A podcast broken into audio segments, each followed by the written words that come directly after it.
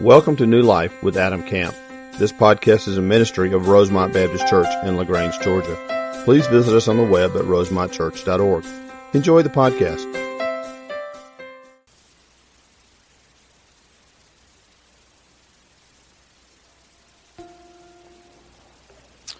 Just a reminder if you are interested in any of our spring break trips or our Honduras trip, November the 22nd, that's a Sunday, spring break trips, 12 p.m. in the fellowship hall, Honduras, 4 p.m. and in the youth show. That's going to that's gonna be our first team meeting.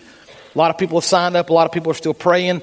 There is a group of, there, there is a group of you who is saying, I'm going, but you hadn't told anybody yet. We need to know officially, please. So be at that meeting on the 22nd of November. Okay, let me pray for us. We're going to begin. Father, we love you. We serve you. We thank you for an incredible morning of worship. Lord, uh, an incredible morning of just considering who you are in our lives. We don't do it enough, Father. And you've set aside Sundays for us as a day of rest and a day of worship. And so I pray we would take this time as we continue in our time of worship now through study of your word to understand your truths. I pray you'd speak clearly to us. And I pray through the power of the Spirit, as always, we will be transformed in the image of your Son, Jesus Christ. It's in His name we pray. Amen. Take your Bibles open to Genesis chapter 25. Genesis chapter 25. There's no bad news on the end of this, by the way, but the good news is we're halfway through Genesis. Good. You didn't interrupt. You didn't interrupt with a standing ovation. That's good. I was a little 50 chapters in the book of Genesis. Chapter 25 is halfway. I personally have just really liked this study from a personal perspective, studying it and, and, and really, I've read through Genesis several times before, but to delve into it and to study it has been enlightening for me and, and it's really deepened my faith in the Lord, and I hope you feel the same way. But in our study this morning, we have come to the point where the life of Abraham is coming to a close. Now, we've spent a lot of time over the last several weeks studying his life, studying how the Lord worked. We've seen kind of good times. We've seen bad times. We've seen a man at times who's kind of given and sacrificed everything to follow the Lord. And it seems like a chapter later, we see a man who's kind of, who's sacrificed and, and forsaken everything to follow his own needs and his own desires. And I don't know about you, but in this study, one of the things that I've taken comfort in is Abraham's disobedience. Let me clarify that. I don't say I take joy in his disobedience. But if you're anything like me, and I suspect you all are, there are moments when I don't follow the Lord like I should. There are moments when I make mistakes. There are moments when I literally walk through sin. And I take great comfort in knowing that a man like Abraham, who walked through sin, who failed the Lord time and time again, can still be used to do great things. That's who I want to be. I'm not perfect. I'm going to make mistakes. There will be some point in the future that I will let you down. I promise you. It will never be intentional, but I will let you down. I will make some mistake. But I pray that when I do, I pray that when I fail, I pray that when I sin, the Lord still has a plan for me as He did Abraham. There's great comfort there. And so we've kind of been walking through his life and seeing his faith, and we've kind of understood over the last couple of chapters that as his life is concluding, as it's winding down, as it's slowing down, as we're kind of coming to the end, that the Lord still has a plan. See, the Lord has promised Abraham. He's shown him his faithfulness. He's shown him what he wants to do. And even though the life of Abraham is ending, we're going to see the faithfulness of the Lord now through his son and eventually his grandchildren. And we saw last week how the Lord was already preparing a way. He prepared his son Isaac. He was answering prayers. He had already prepared Rebekah's heart. And so this morning, we come to the end of Abraham's life. And I want you to understand where we're going. This is important. We're going to take two weeks to cover chapter 25 because what's going to happen is Abraham's line is going to diverge basically and have two different paths. And this is important. I want you to understand this. The first path is going to be found in the latter part of Genesis 25. We'll study that next week. That's the path of Isaac, the path of Jacob and Esau. We'll study. Eventually leads all the way to Messiah and salvation in Jesus Christ. That's the first path.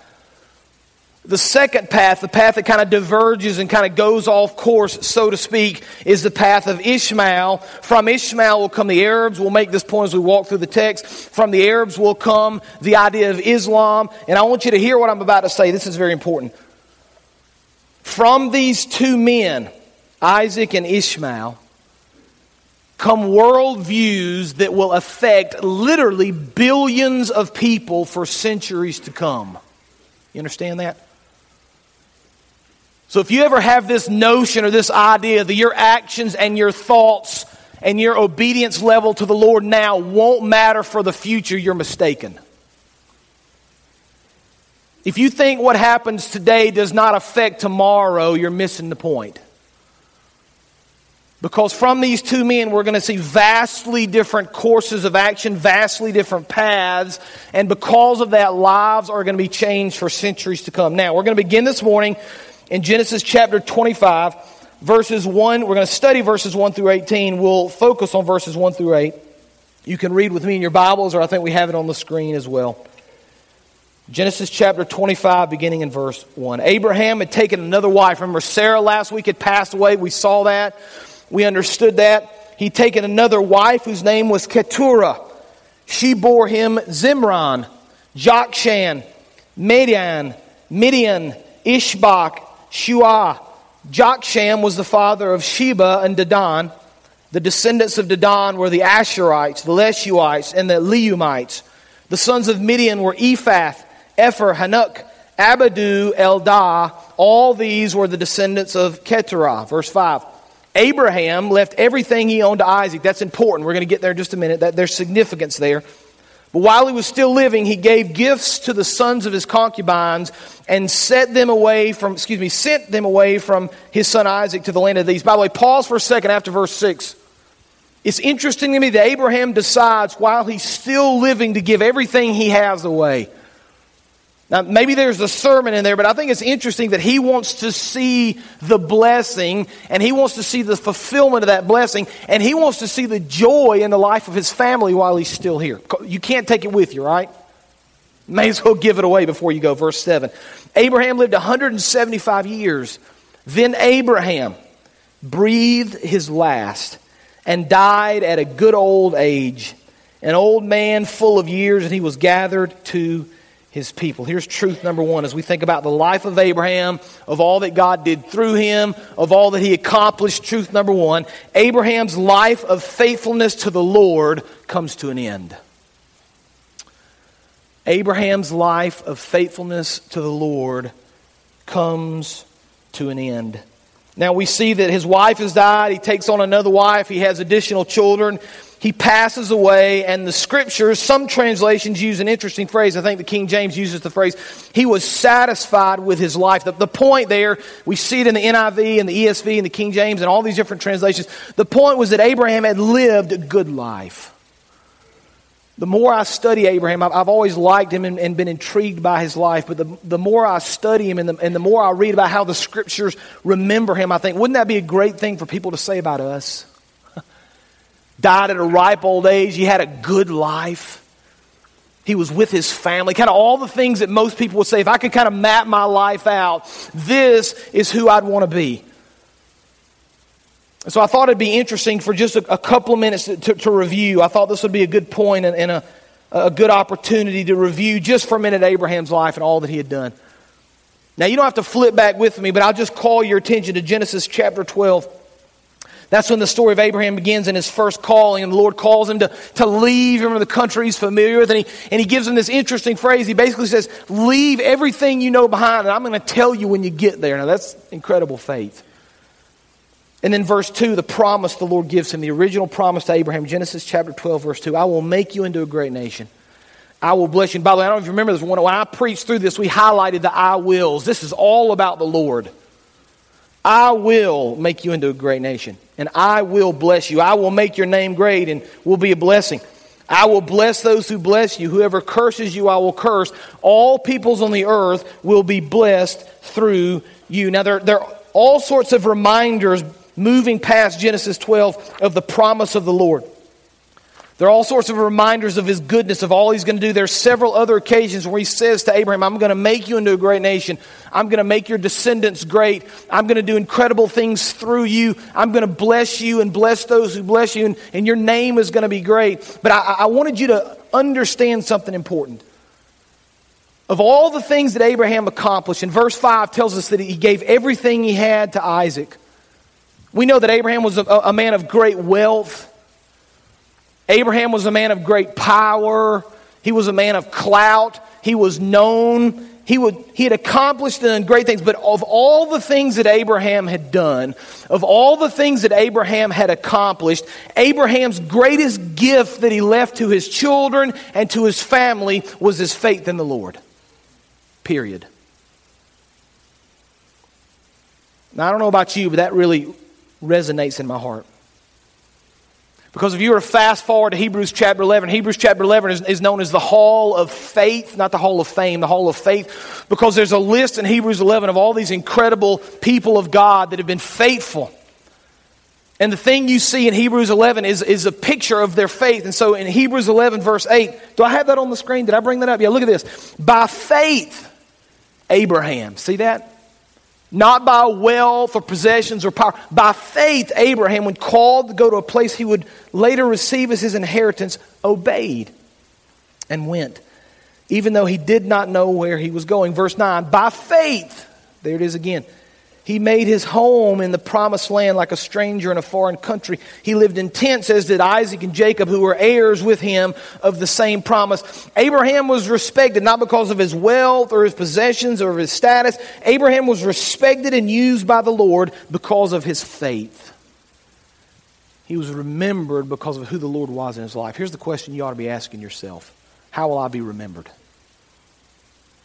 Fair question, right? There will come a day when we're no longer on this earth. We've all kind of come to that realization. There will come a day when your children or your grandchildren or nieces or nephews are living long after you've passed away. And so the question we ask ourselves, the question we consider, the question we want to know based on the life of Abraham is how will we be remembered? If someone wrote about you, would they say, We remember him because he was rich? Or because he was powerful, or because he was wealthy, or because the organization he ran did really well, or because a lot of people liked him, or because he was really good at sports, or you name it, people are going to think it. Are they going to write that about you? Or are they going to say, That was a man of God who had a deep and abiding faith? That carried him through even the most difficult times. Because here's the thing we have to understand about Abraham moms and dads, grandmama and granddaddy. Abraham's faithfulness is going to be seen for generations to come. I wrote something in my notes. I want to read it to you as you think about who you are and what the Lord has called you to be. Don't think of your life as simply lasting a few years on this earth. Think about your life as an investment in the future of your family. Hmm. See, we're, we're, we're only given a, a certain number of years. We're only given a, a certain number of breaths. You know, your heart is only going to beat a certain number of times and it's going to stop and you're going to pass on from this life. What legacy are you going to leave? What are people going to say about you. Because we see a man here in Abraham who, who failed the Lord many times. We, we've seen that. We've talked about that. But in, in, the end, this was a man who loved the Lord, followed the Lord, was faithful to the Lord, and was remembered because of his faith, and it blessed his family for generations to come. Because, see, it continues beyond just Isaac and, and Jacob and on down the list of the 12 tribes of Israel. It continues all the way to the Messiah. Matthew 1 gives us the genealogy. This is the genealogy of Jesus, the Messiah, right? The son of David, the son of Abraham. Abraham was the father of Isaac, Isaac the father of Jacob, Jacob the father of Judah and his brothers, all the way down to the end of that chapter. And Jacob the father of Joseph, the husband of Mary. Mary was the mother of Jesus, who's called Messiah. Thus, there were 14 generations in all from Abraham to David. 14 from David to the exile of Babylon, and 14 from the exile to the Messiah. Abraham's life was a foundation for what Jesus would one day accomplish. The way that you live now matters. Your faith in the Lord and your trust in the things of Christ will affect your family for generations to come. How will you be remembered? Now, verse 9. Genesis 25, we continue. So his sons, Isaac and Ishmael, they're going to come together again. This is an interesting moment. The last time that we're aware of that they're together like this, they buried him in the cave of Machpelah near Mamre in the field of Ephron, son of Zohar the Hittite. The field Abraham had bought from the Hittites. There, Abraham was buried with his wife Sarah. After Abraham's death, God blessed his son Isaac, who lived near Beer Lahai Roi. Now, it's interesting because Abraham is going to buy this place for Sarah to be buried. After he dies, he's going to be buried. It's kind of like he's kind of taking a flag and he's staking claim to the land of Canaan. God has promised us this land. He's brought us to this land. I've lived in this land. Now I've died in this land, and I'm faithful to the promises of the Lord. He kind of puts a stake in the ground. Now, I want to show you where we're going very simply because this is important. We've seen Abraham. We're going to see Isaac. If, if you're thinking about kind of an analogy we could use of a freeway, Abraham's life is rolling down the road. Things are going well, and he's going to continue through Isaac. He's going to continue through Jacob, all the way down through Messiah. As he goes farther in life, his faith is strengthened. We've seen that, and it grows. But we're going to see all of a sudden this detour. We're going to kind of walk off the path of promise, if you want to think about it like that. We're going to walk off the path of Messiah.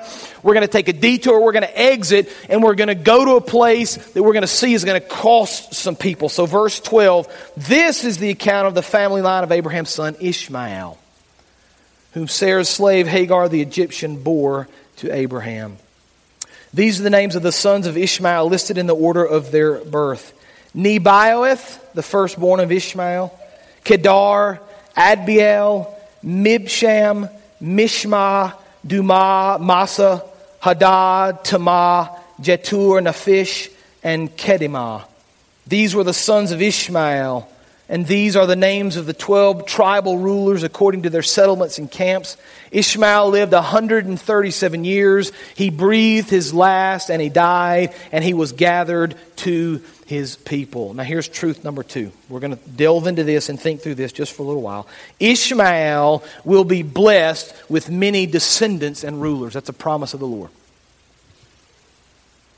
God says, I'm going to bless you, Ishmael, with many descendants and many rulers. In fact, if you were to back up, and you don't have to look there with me, to Genesis chapter 17, you may remember that when Ishmael is born, Abraham knows the promise. Abraham knows what the Lord wants to do. And so Abraham asks the Lord, Will you use Ishmael as the promised son? Will you allow the blessing to flow through Ishmael and through his family? The Lord says, No, I won't. I've got a, a different plan.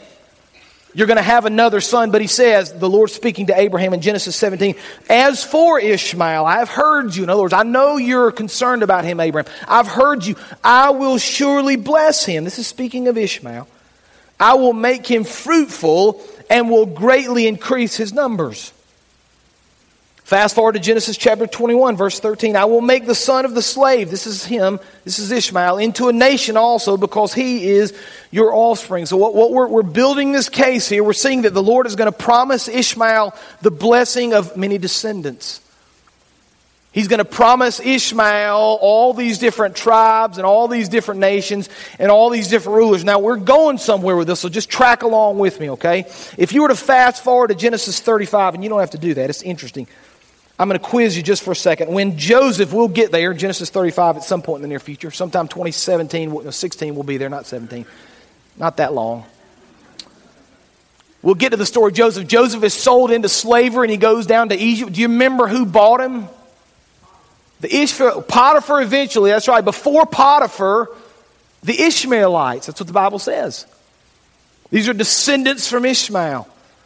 So we see that his numbers grow. In fact, you can read about the Ishmaelites in Judges, 2 Samuel, 1 Chronicle, Psalms, and other places in the book of Genesis. They're, they're associated with the Edomites, the Moabites, the Hagrites. We see them all through Genesis. We see them in various places of the Old Testament. We understand that Ishmael is going to be blessed. From him will come tribes and tongues and nationalities and languages. Now, fast forward several centuries. Ishmael and his sons form the basis and the foundation for the Arab people. So let's just see the prophecy of the Lord, right? I'm going to make Ishmael into this great nation with all these descendants. Today, Arabs number over 300 million people worldwide. It's the promises of the Lord. Now, again, we're, gonna, we're, we're going somewhere with this. But the Lord has promised, I'm going to bless him and make his descendants great. But there's more than just the promise of descendants to Ishmael. This is important. I read you a minute ago Genesis 17, verse 20, the first half of the verse. I will bless him. I will make him fruitful and greatly increase his numbers. Here's the second part of Genesis 17 20. He, speaking of Ishmael, will be the father of the 12 rulers or 12 princes, and I will make him into a great nation. Genesis 25 16. These were the sons of Ishmael. These are the names of the 12 tribal rulers according to their settlements and camps. So we see that not only is Ishmael going to be blessed with great numbers and many descendants, he's going to be blessed with rulers. Now, I've got a whole list. I don't have time this morning to go into it. You can go through, uh, if you have a Bible commentary or your Google, you can, you can look at every one of these sons and understand how, how many of them are known through scripture study and things outside of the Word of God, historical study. These men are known to become leaders with the, within the Arabic people. This is the foundation of the Arabs, right? We're, we're building the foundation here. Ishmael, his 12 sons, rulers of all these different nations, become the, the, the, people of Arabia, the people that today number 300 million people. Okay, so we've got a promise to, to bring many, many descendants. We've got a promise to be a ruler. We've got a promise to affect, at this point, hundreds of millions of people through Ishmael. But that's not the end of the story. Look at verse 20, look at verse 18 of chapter 25. Speaking of Ishmael again, this is, this is critical to our understanding of where we're going. His descendants, the descendants of Ishmael, settled in the area from Havilah to Shur near the eastern border of Egypt as you go towards Ashur. And they lived, if you're taking notes, underline this section, they lived in hostility toward all the tribes related to them. That's a clue. Here's truth number three Ishmael's family lived in hostility to all those around him. Now, let me remind you as you're kind of processing with me and thinking through this Genesis chapter 16. We're backing up a little bit. Hagar is pregnant now with Abraham's child, Ishmael. The Lord comes to her, and the Bible says in Genesis 16 11, the angel of the Lord said to her, You are now pregnant. You will give birth to a son. You will name him Ishmael, for the Lord has heard of your misery. Now, verse 12 of Genesis 16 is going to describe Ishmael. He will be a wild donkey of a man his hand will be against everyone, and everyone's hand against him. He will live in hostility toward all his brothers. This is very prophetic if you don't know that. Now, I want to make a connection here. Let's just connect these dots very clearly. Ishmael's son becomes the 12 rulers. It's a foundation for the Arabs, the 12 princes. From the Arabs come Islam, the Muslims believe that Muhammad, the founder of Islam, was the direct descendant of Ishmael. We're making the connection here. In fact, you can read, if you were to study, Ishmael is recognized by Muslims as the ancestor of several prominent Arab tribes and as being the forefather of Muhammad. You understand that? So we've got these two divergent paths. Now let's just back up and review 30,000 foot. Okay, Abraham, the path of Isaac, the path of Jacob, on through the 12 tribes of Israel, all the way to Messiah, the clear path of salvation in Jesus Christ. We've diverted off that path now with Ishmael and his 12 sons, the rulers of the Arab nations. Eventually will lead to Islam, eventually to the point now that there are literally hundreds of millions of Muslims around the world. Now we're covering this this moment because we've come to this place in Genesis. This is a, this is a clear indication of who Ishmael was. It's a clear indication of who he's going to become. There's prophecy about how he's going to affect other people. So we, we cover it because we've come to this place in Genesis, first of all. But here's the second thing you need to be aware of. Here's another reason we're going to cover it, and I'm going to delve into it just for a few minutes. Islam is coming. You understand that? If they had their way, some of them, not all of them, would do away with Christianity, period. I think we need to understand that. If you don't believe me, just do some research of what's going on in the Middle East right now. I'm not going to mention some of the groups. You're aware of some of the terrorist organizations and the groups that are taking place and all the things that are happening, but they're targeting Christians. You understand that, right? By the tens of thousands. Now, you, you want to talk about what a veteran has done for you? If it weren't for our veterans and men and women like them right now that stand guard over this country, those same people would be in this church right now doing what they're doing over there. You understand that, right? This is not, and I want to be careful with my words here. This is not really just about world religions. This is about the path of life versus the path of death. It's very clear scripturally. God says, Here who he, here's who he is, here's who he's going to become, here's what you can expect of him and his people for years to come. Now, I'm not, I'm, I can not make a blanket statement about everybody. I want to be careful. There are people that subscribe to that faith that are good people. I, I, I understand that. But I want to delve in just for a few minutes into kind of the, the foundation of, of what this religion is. We know now where it's come from, we know of the prophecies, and we know that we need to be warned. So I want to give you some resources. I've got them on the screen. I don't have anywhere close to the amount of time this morning to go into all these, but I've given you four resources. These are all good. I've vetted all these. I've read three of them, and I've been on the other website. These are three books Seeking Allah, Finding Jesus, Unveiling Islam, A Wind in the House of Islam, How God is Drawing Muslims Around the World to Faith in Jesus Christ. All great reads. If you're just going to read one, I'd read the top one. It's just a, it's an easy read. It's a story. It's about a kid who grows up in a Muslim home. I've talked about him over the last couple of weeks, comes to know Jesus Christ. The second one is just facts about the religion, facts about what they believe, how they're anti Christian. The third one, A Wind in the House of Islam, it's, it's about how uh, uh, Muslims all over the world are coming to Christ through amazing visions and dreams and miraculous things. It's just firsthand accounts and interviews with these people. And then the third one, 4truth.net, and I put a dash. That's not the actual URL. You're just going to have to, when you get on the page, go to the world religions section and then the one on Islam. It lays it out for you, gives you all about the background, the, the real differences between Islam and Christianity. So, some resources there. I'm going, to delve into it just for a couple of minutes here. I don't have time to do a lot of it. But Islam, established in the year 622 by Muhammad. If you don't know anything about him, you ought to do some reading. 12 wives. His youngest wife was nine years old. He was 50. Okay, that still happens today, by the way. It's very common today. That's not a, that's not a thing of the past. He wrote the Quran, and he himself said when he received his first revelations, he believed he was being possessed by an evil spirit. I think that's just very interesting filled with inconsistencies. I've got one quote on the screen. It's kind of harsh, but I want to read it to you because this is a man who studied and understands way better than I ever will. What Muhammad produced in the Quran is simply a book of gibberish. Islam is a caustic blend of paganism and twisted Bible stories. Muhammad, its lone prophet, who made no prophecies, conceived his religion to appease his lust for power, sex, and money. He was a terrorist. Powerful words. What you need to understand about Muhammad is very interesting. A native of Mecca, he got what he believed were the revelations. He wrote them down. He went to the people of Mecca. Nobody believed him. Did you know that? They, they literally kicked him out of the city.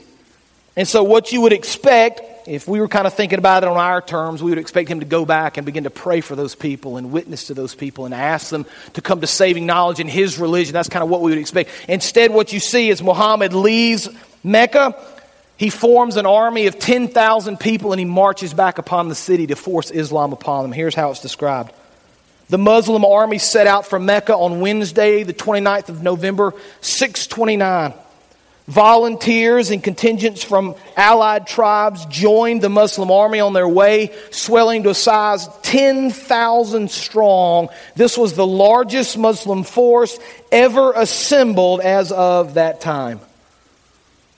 He marches and he forces these people to convert. Now, something you're going to notice throughout history and even today is that when someone becomes a Muslim, it's not usually because they are given the chance to believe.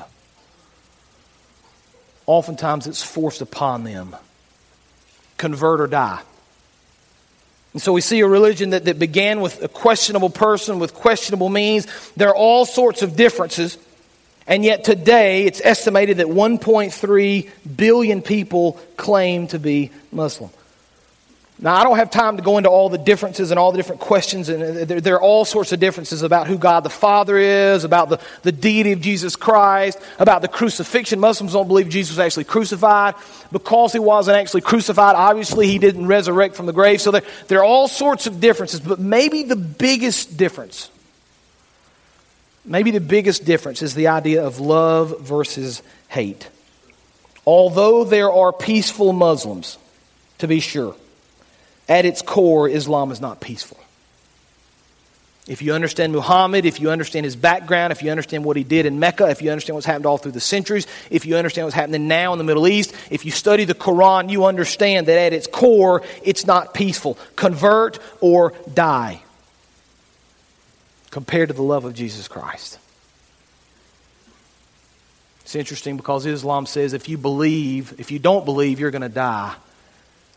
Jesus says, if you do believe, you'll be willing to die. It's interesting, isn't it? The differences. Christ says, I've come to give you my life. Acts 4, verse 11, Peter speaking, Jesus is the stone you builders rejected, which has become the cornerstone. Salvation is found in no one else. For there is no other name under heaven given to mankind by which we must be saved. John 14, 6, Jesus answered, I am the way and the truth and the life. No one comes to the Father except through me.